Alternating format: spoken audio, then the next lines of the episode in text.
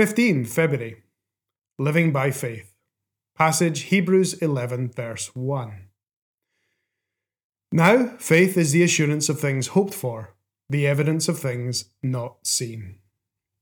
Being a Christian in the days when the letter to the Hebrews was written was not easy. The Christians often had to suffer physically and emotionally.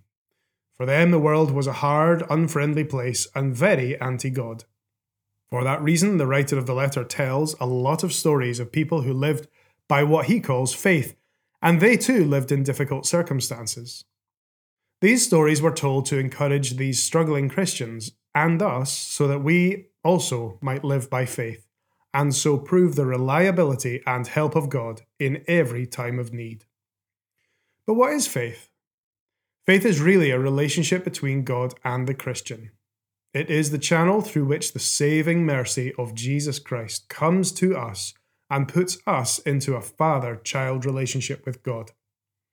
So faith becomes our personal trust and confidence in the God who has saved us. The more we come to learn about God, the more our relationship with Him will strengthen, and that will help us to cope with all sorts of setbacks and persecutions we may face in this life. God will help us, and He will also assure us of the better things He has prepared for us in the life to come. We learn to trust Him more and more in this life too.